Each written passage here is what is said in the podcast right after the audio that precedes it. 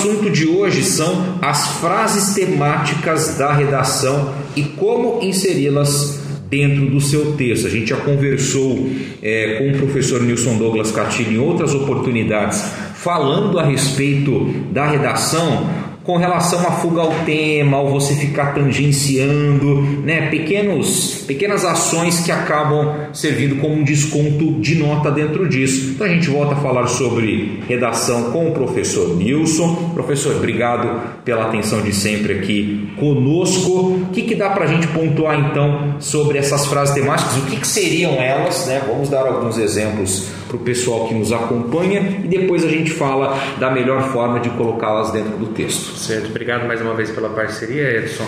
Quando a gente fala de frase temática da redação, a gente está falando nada mais nada menos do que o tema.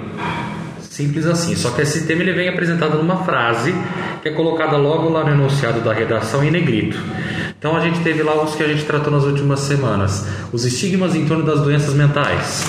A gente poderia falar outra a respeito da valorização da leitura. Isso são frases temáticas que trazem problemas sociais, esse grande campo e assunto que deve ser tratado no texto. Qual que é o grande problema do aluno? Onde apresentar isso dentro do texto, sem parecer que ele está fazendo sempre uma cópia, repetindo as mesmas palavras. O tema, as frases temáticas devem aparecer ao longo do texto, porque ele tem que discorrer sobre aquele assunto. Mas ele precisa ter estratégias para que aquilo não se torne repetitivo e ao mesmo tempo ele saiba onde essa frase temática vai aparecer para poder deixar destacada para o corretor da redação que ele realmente compreendeu aquilo que está sendo pedido para ele.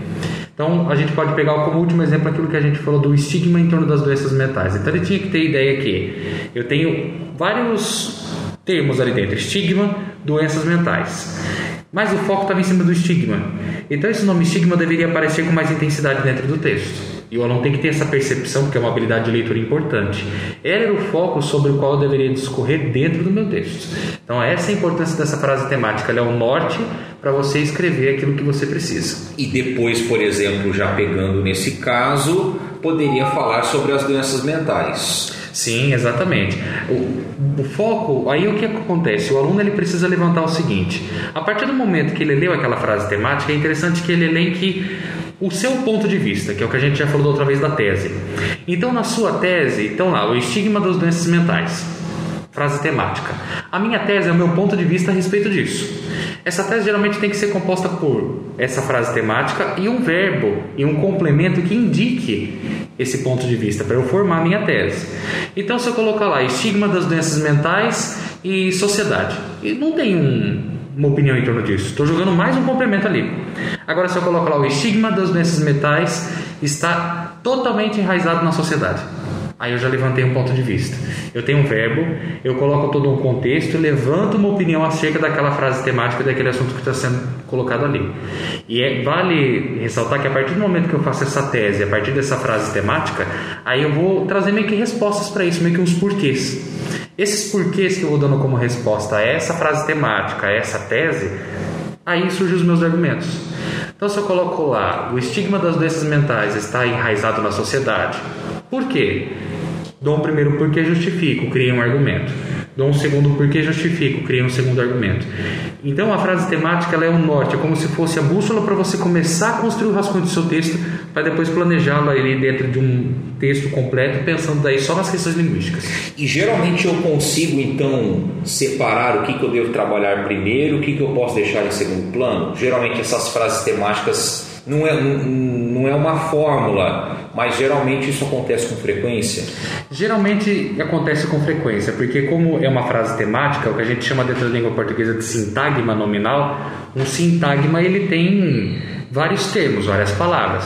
E é parte da habilidade de leitura e da interpretação do aluno conseguir depreender dessa frase temática qual é a palavra mais importante.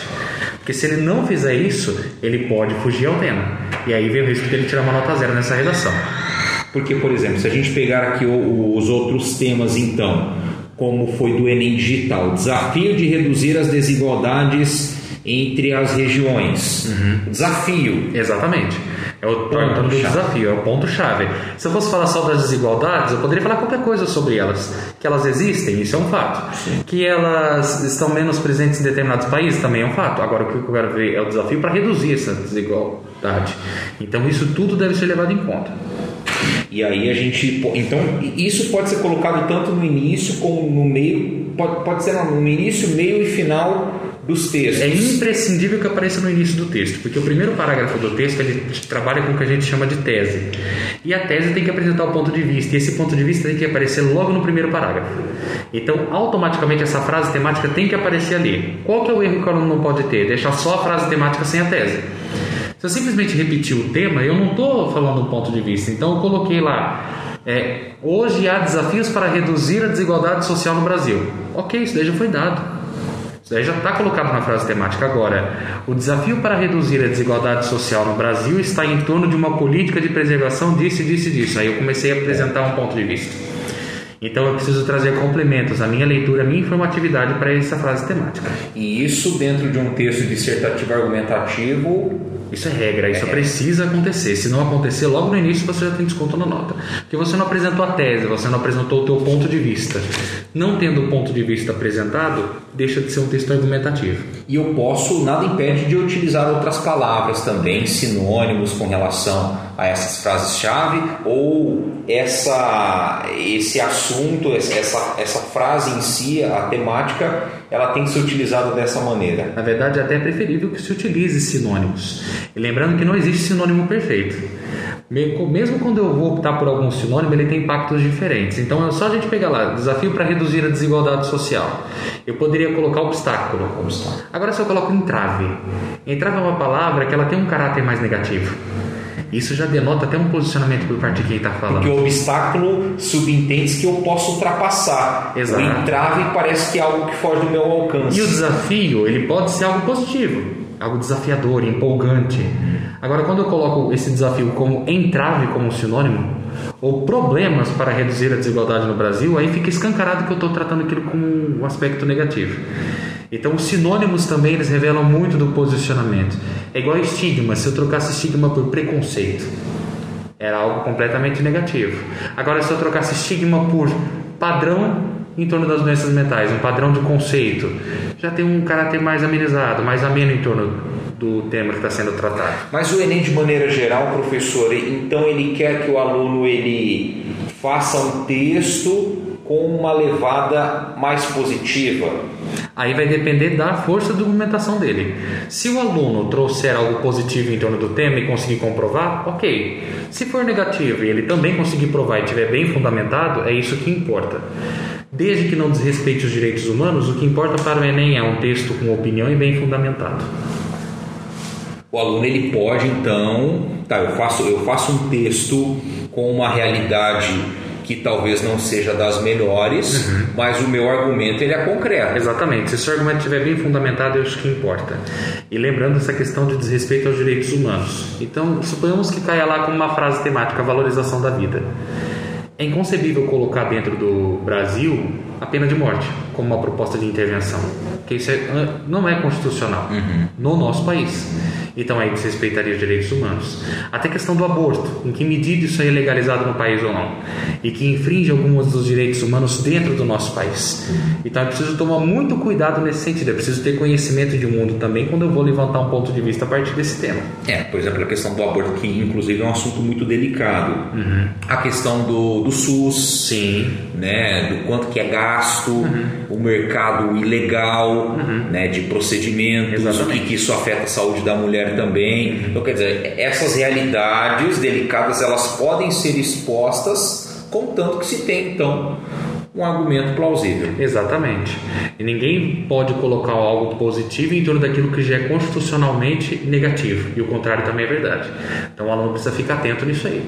E, e pode ser utilizado como um atalho, é, essas, justamente essas palavras que fogem um pouquinho do padrão. Eu acho que a gente já conversou né, no outro FolhaCast e, e bateu muito nessa tecla da palavra estigma. Então, talvez se o aluno ele olha ali uma frase temática e vê algum termo que foge desse padrão mais comum de utilização no dia a dia, já é quase certeiro de que ele deve começar ali o seu texto a partir desse termo? Sim, é importante que ele faça isso. Se ele tiver dificuldade de compreender o significado do termo, ele já vai ter dificuldade de escrita.